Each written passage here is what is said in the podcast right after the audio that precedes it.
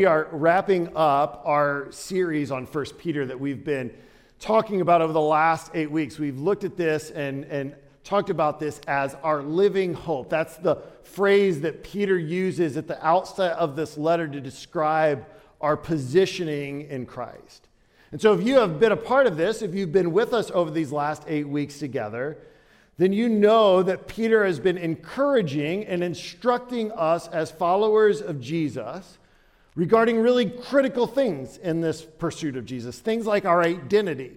He talks about how we are to see ourselves as foreigners and, and exiles. Um, how we talked about this in the very first week as that sense of homesickness that we experience here and now as we long for our ultimate home, one day where we'll be.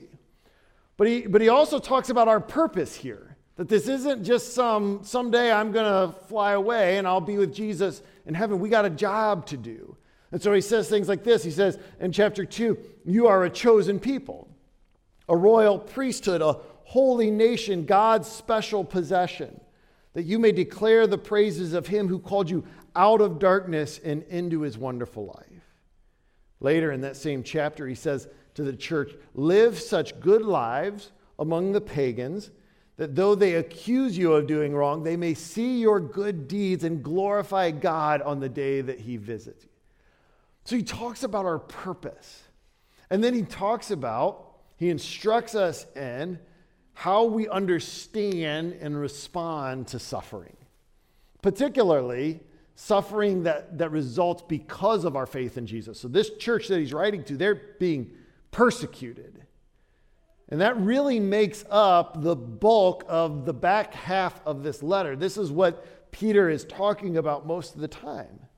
So, suffering may not seem like the ideal topic to talk about on Mother's Day, um, but depending on the stage of parenting you're in, it, it could be the perfect topic to talk about. And we're going to look at this, this last section of Peter's letter here. We're going to look at how he instructs the church, what he wants to leave us with. And what emerges as I read this is in this last portion of the letter, you, you gain this sense of, of Peter's pastoral heart for the people that he's writing to. I mean, that's been evident throughout, but you, to me, it just sort of emerges in this last section. But I also, there's also this kind of parental element to it, where there's this reassuring voice of instruction that inspires and builds confidence. It seems like just yesterday, um, but it was nearly 30 years ago, that my parents were dropping me off at Moody Bible Institute in downtown Chicago and, and leaving. And I remember, I can tell you, I, the, the uncertainty that I felt, the anxiety that I was experiencing. I was a pretty like um, independent kid. It actually caught me off guard. But I did not want them to leave. Or if they did, I wanted to go with them. And I remember my mom and dad looking at me, looking me in the eye and saying, Son, you're ready for this. You, you can do this. We believe in you. You're prepared for this. But we're only five hours away, right? If you need us, we can get there. And then fast forward 28 years last fall, dropping off my oldest daughter at school for the very first time, leaving her in that place, watching the same anxiety, the same fear sort of emerge in her, looking at Sherry and I as we look her in the eye and we're saying, You're ready for this. You can do this. We believe in you. And I'm only three hours away. If you need me, I can get here in three hours. As parents, we, we, we do this, we experience this, whether it's in, in, the parental role or as a child, this idea of encouragement or exhortation backed by promise. And that's, that's what Peter leaves us with here as he, as he wraps up this letter. It's exhortation, instruction, encouragement backed by promise. So this is 1 Peter chapter 5. This is how Peter wraps up his letter. He says, To the elders among you, I appeal as a fellow elder and as a witness of Christ's suffering, who will also share in the glory to be revealed. Be shepherds of God's flock that is under your care, watching over them not because you must, but because you are willing, and as God wants you to be, not pursuing dishonest gain, but eager to serve, not lording over those entrusted to you, but being examples to the flock. And when the chief shepherd appears, you'll receive the crown of glory that will never fade away. In the same way, you who are younger, submit yourselves to your elders. All of you, clothe yourselves with humility towards one another, because God opposes the proud, but shows favor to the humble. Humble yourselves, therefore, under God's mighty hand, that he may lift you up in due time. Cast all your anxiety on him because he cares for you. Be alert and of sober mind. Your enemy, the devil, prowls around like a roaring lion, looking for someone to devour. Resist him, standing firm in the faith because you know that the family of believers throughout the world is undergoing the same kind of suffering. And the God of all grace, who called you into his eternal glory in Christ, after you have suffered a little while, will himself restore you and make you strong, firm, and steadfast. To him be power forever and ever. Amen. I think that, that Peter, as he's closing this letter to the church, there are a few things that he wants to leave them with. And I want to look, I want to look first at these, what I'm calling exhortations. They're, they're instructions, they're encouragements, but they carry greater weight than that. And then as we wrap up, I want to talk a little bit about the promise that backs them. So, the first exhortation, the first thing he tells us there, he says, Be shepherds. Be shepherds.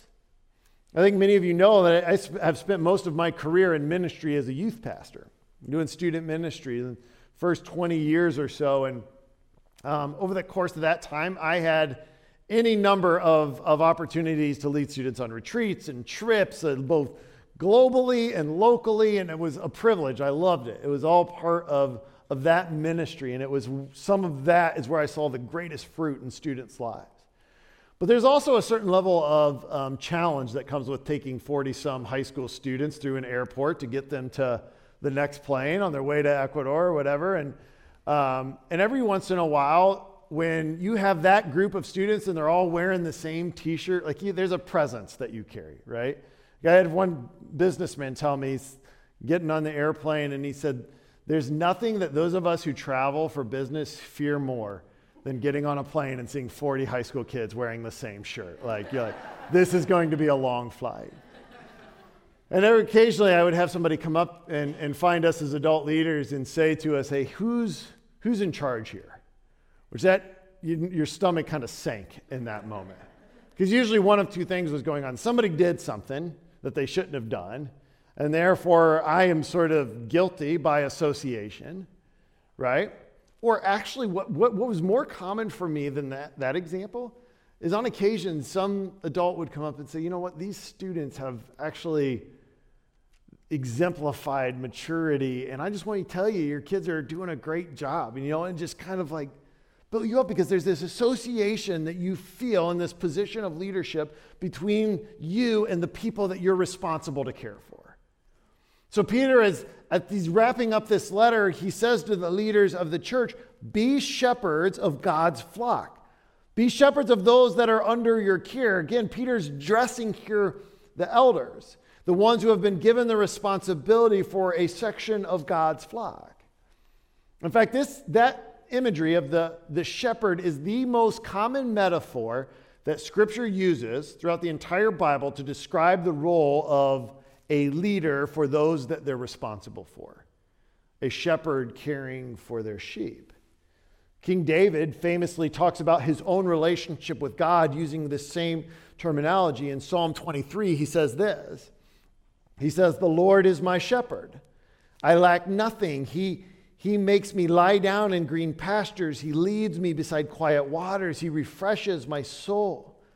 He guides me along the right paths for his name's sake. So, David's role, his understanding of what it meant to be king, to be a leader of Israel, his responsibility as a shepherd was informed and shaped by his relationship to the ultimate shepherd. So, the role of the shepherd to the sheep is one of provision and protection.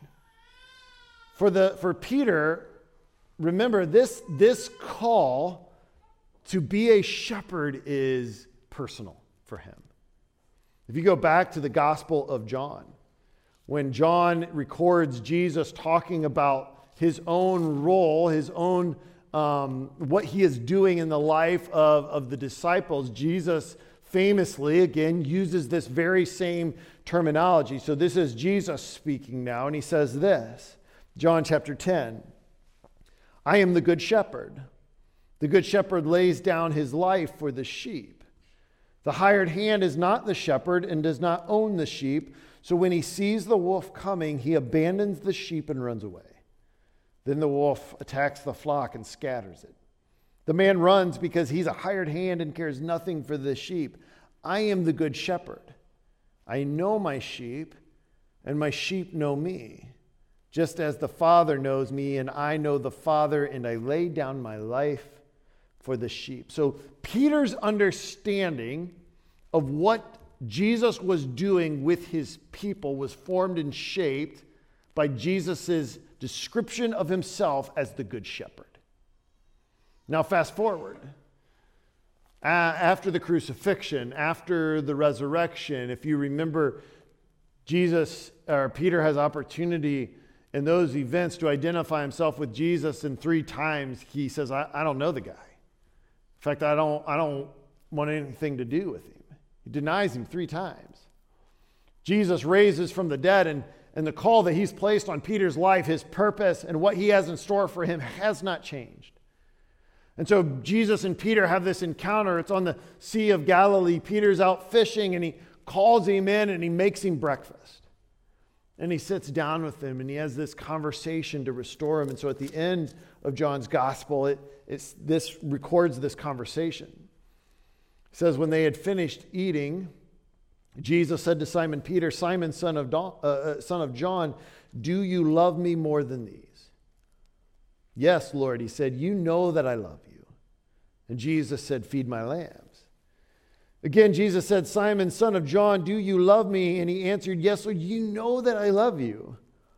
And Jesus said, Take care of my sheep. For the third time, he said to him, Simon, son of John, do you love me? Peter was hurt because Jesus asked him for the third time, Do you love me? And he said, Lord, you know all things. You know that I love you. And Jesus said, Feed my sheep. So, so Jesus' restorative conversation with Peter as he's launching him in to the ministry that he has, this critical role as an apostle, as a proclaimer of the gospel, everything that's going to unfold over the next years, how does he form and shape that understanding in Peter's life? He says, I want you to do the same things that I have been doing with you. As I have been a shepherd to you, I want you to be a shepherd to your people. And now Peter is speaking to leaders within the church. And when he wants to shape and form and their understanding of that role, he says the very same thing that Jesus said to them take care of God's flock, protect them, provide for them. And yes, I, it's Jesus here, or excuse me, Peter here is talking to the leaders of the church. That is clear. But I also think it's fair to apply this instruction to anywhere in our lives where we exert spiritual influence and leadership. So, whether we think of that in terms of, of my role as a pastor, or if you think of it in terms of these couples that were standing up here as parents with their children, if you think of it in terms of a D group leader sitting with high school students on a Sunday night, if you think of our middle school kids right now serving down the hall with our elementary age kids, where you in your life have opportunity to exert spiritual influence, spiritual leadership in the life of somebody else, Peter's instruction to us as the church is to be a shepherd to care for God's flock. Right? And for us to do that, in order to exert that sort of leadership, that sort of influence in our lives, we as shepherds have to be connected to and know the heart of the good shepherd. And it's not, Peter points out, it's not about praise, that you might receive, it's not about profit and it's certainly not about power.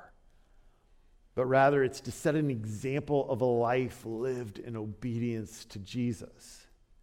This is, this is Peter's first exhortation. And then he says to those under the leadership of the elders, he says, to those that are, you, are younger, he says, submit to that, follow that, receive that. And then he goes on from there and he gives us a second exhortation here. And the second exhortation that we see in this passage is to be humble. To be humble. Now, in verse 5, Peter says this He says, In the same way, you who are younger, submit yourselves to your elders. All of you, clothe yourselves with humility towards one another, because God opposes the proud, but shows favor to the humble. Humble yourselves, therefore, under God's mighty hand, that he may lift you up in due time. Cast all your anxiety on him because he cares for you. I don't know how, how the idea of humility sits with you. I think oftentimes in my life I am somewhat resistant to that idea because I associate humility with embarrassment. And, and being embarrassed can be humbling, but they're not the same thing, right? I, I know what it is to be embarrassed. I was a middle school kid. I played an entire band concert as a percussionist with my fly down and my shirt tail coming out, right? you don't recover from that as a seventh grader. Like that's, that's embarrassing. And that can be humbling, but humility is not about being embarrassed. Humility is, is about truth. Humility is about our understanding of who God is and who we are. And so, false humility, that, that sort of humility that kind of presents itself as like self loathing or um, um, where like an inferiority complex. Like you, if you guys seen that, that's actually kind of, in my view, that's actually just kind of a different presentation of pride. Because it's actually trying to bring the attention back to me. That's not what Scripture is teaching us here. Biblical humility, rightly understood, is understanding who I am in view of who God is. Let me say that again. Biblical humility is rightly understanding who I am in view of who God is. So it is a truthful and accurate understanding of my worth and my value as an image bearer of my Creator God. And that comes alongside my, my need and my de- total dependence on Him in my life, particularly, right, as when it comes to dealing with sin in my life. C.S. Lewis describes humility this way. He says, As long as you are proud, you cannot know God. A proud man is always looking down on things and people. And of course, as long as you're looking down, you cannot see something that is above you. So, according to Lewis, our, our capacity for humility is directly proportional to our understanding of how great God is. It's understanding who we are in view of who He is. And Peter points out a couple things here that, that are important for us to understand when, it, when we talk about this experience of and being humble. He talks about, notice this correlation that he draws between humility and, and relationship. Or if we were to say this conversely, I think we could say it that pride is a relationship killer. Whether it's between us, the relationship that we share together, or between myself and God. Peter writes in verse uh, 5, he says, All of you clothe yourselves with humility towards one another. Right? And then he goes on to quote from the book of Proverbs here. And he said, Because God opposes the proud, and that word there opposes literally means sets himself up against. So I don't know if you can imagine like a worse place to be than a spot where where you have taken a position where God is like, I'm going to set myself up against that because I'm, I'm acting like I'm God. He opposes the proud, but he shows favor to the humble. Humility is essential in both our relationships with each other and in our relationship with God. So if I, if I don't accurately understand my need for grace, right? If I don't, if I don't grasp my spiritual condition apart from Christ, my inability to rectify my spiritual need in and of my own power, it messes everything up. It's going to mess up my relationship with you because I'm going to be jockeying in, for position to be in a superior place than you.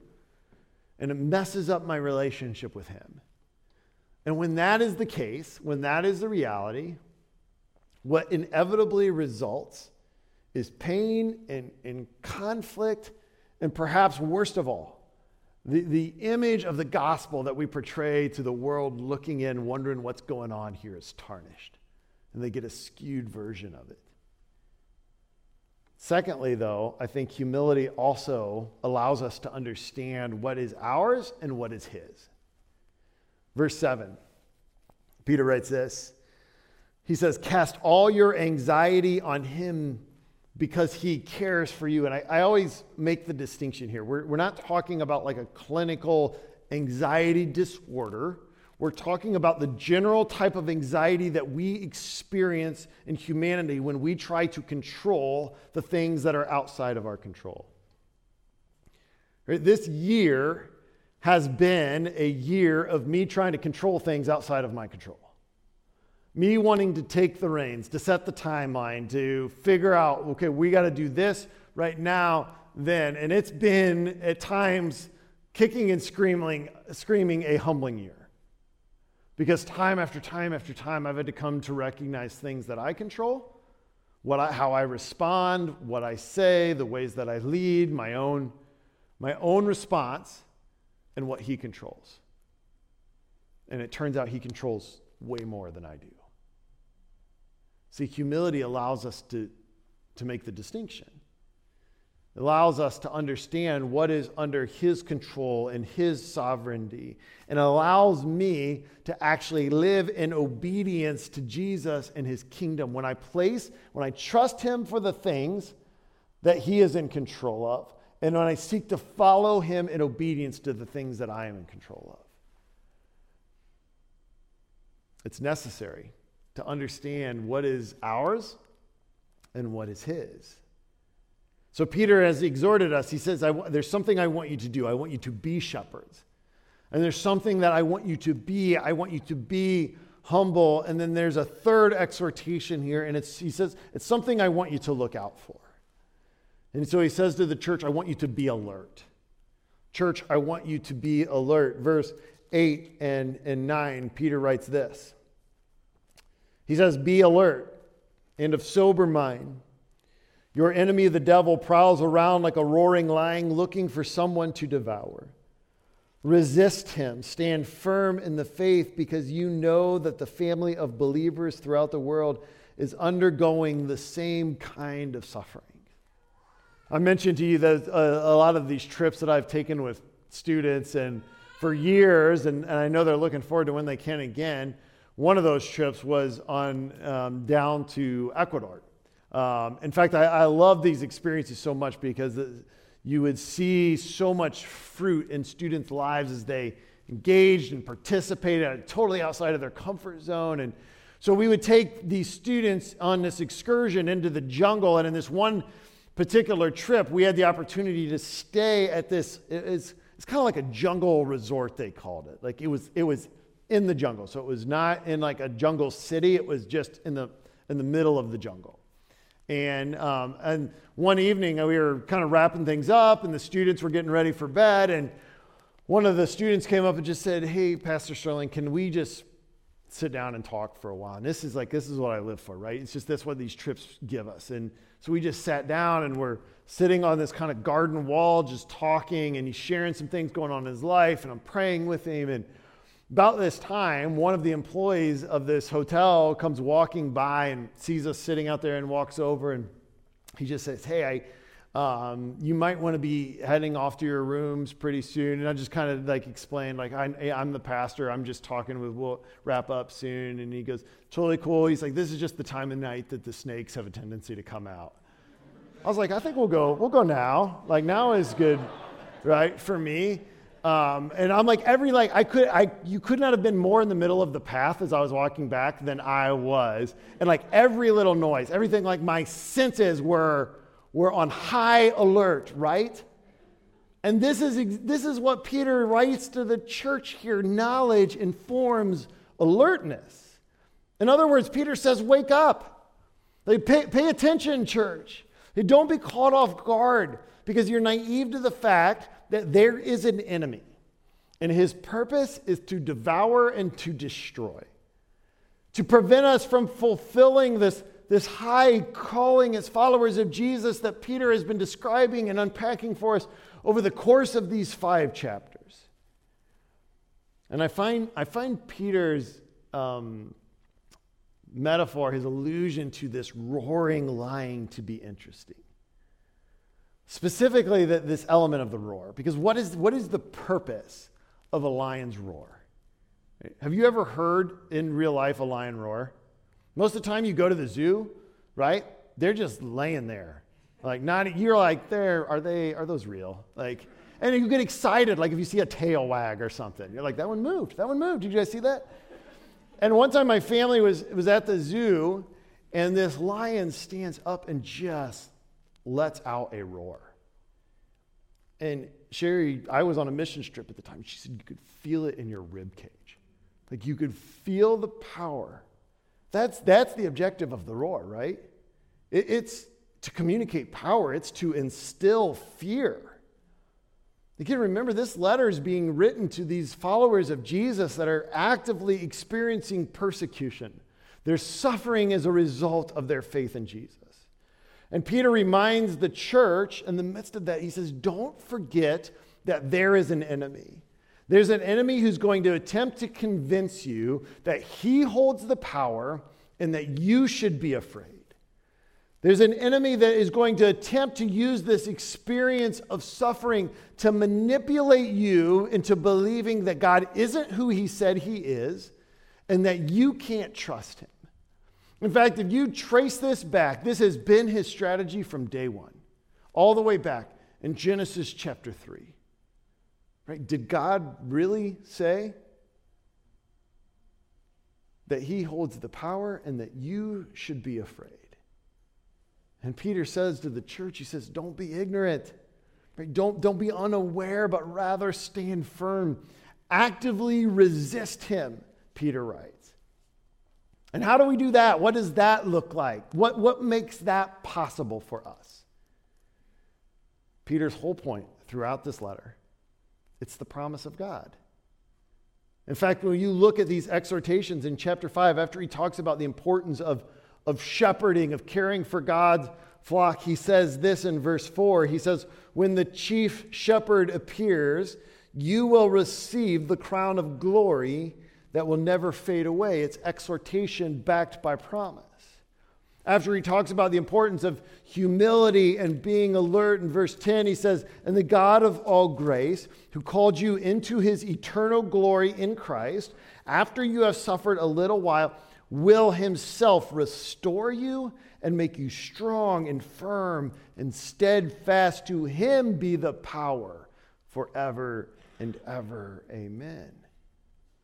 Right? Throughout this entire letter, Peter has consistently taught us that living for Jesus, even when it's marked by pain and suffering and persecution, living for Jesus is both possible and it's worth it because of the promise. Because you and I are a people of a living hope. Remember, this entire letter is grounded in chapter 1, verse 3. We've been reciting this, we've been talking about this throughout this, this entire series. But, but Peter says this to the church. This is at the outset of his letter. He says, Praise be to the God and Father of our Lord Jesus Christ. Right? In his great mercy, he has given us new birth into a living hope through the resurrection of Jesus Christ from the dead. This entire letter rests on that promise.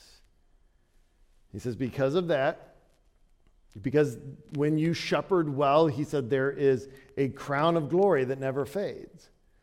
Because of that, when When you experience difficulty and pain and suffering, there's the promise that He will restore you and make you strong, that we will be able to live lives that so accurately, accurately reflect His promise to us that an outside watching world can look at us and see something about Him. And as He wraps up this letter, He says, I, I want you to be shepherds. I want you to be humble and be alert because we are the people of a living hope. Let's pray together. Father, we do just thank you for this time. We thank you for the opportunity to be together in community, to be able to celebrate these moments. And God, we thank you for your word. We thank you for Peter's message, his encouragement and instruction. And Lord, we, we recognize for him this is personal. Or these, these are the commands that you left with him. And now he has passed them on to us as the church. And so, God, ground us in the promise that because of you, because of what you accomplished on the cross, and because of your victory over the grave, that we are a people of a living hope. And that our security, our confidence is found in that. And we ask these things in the name of Jesus. Amen.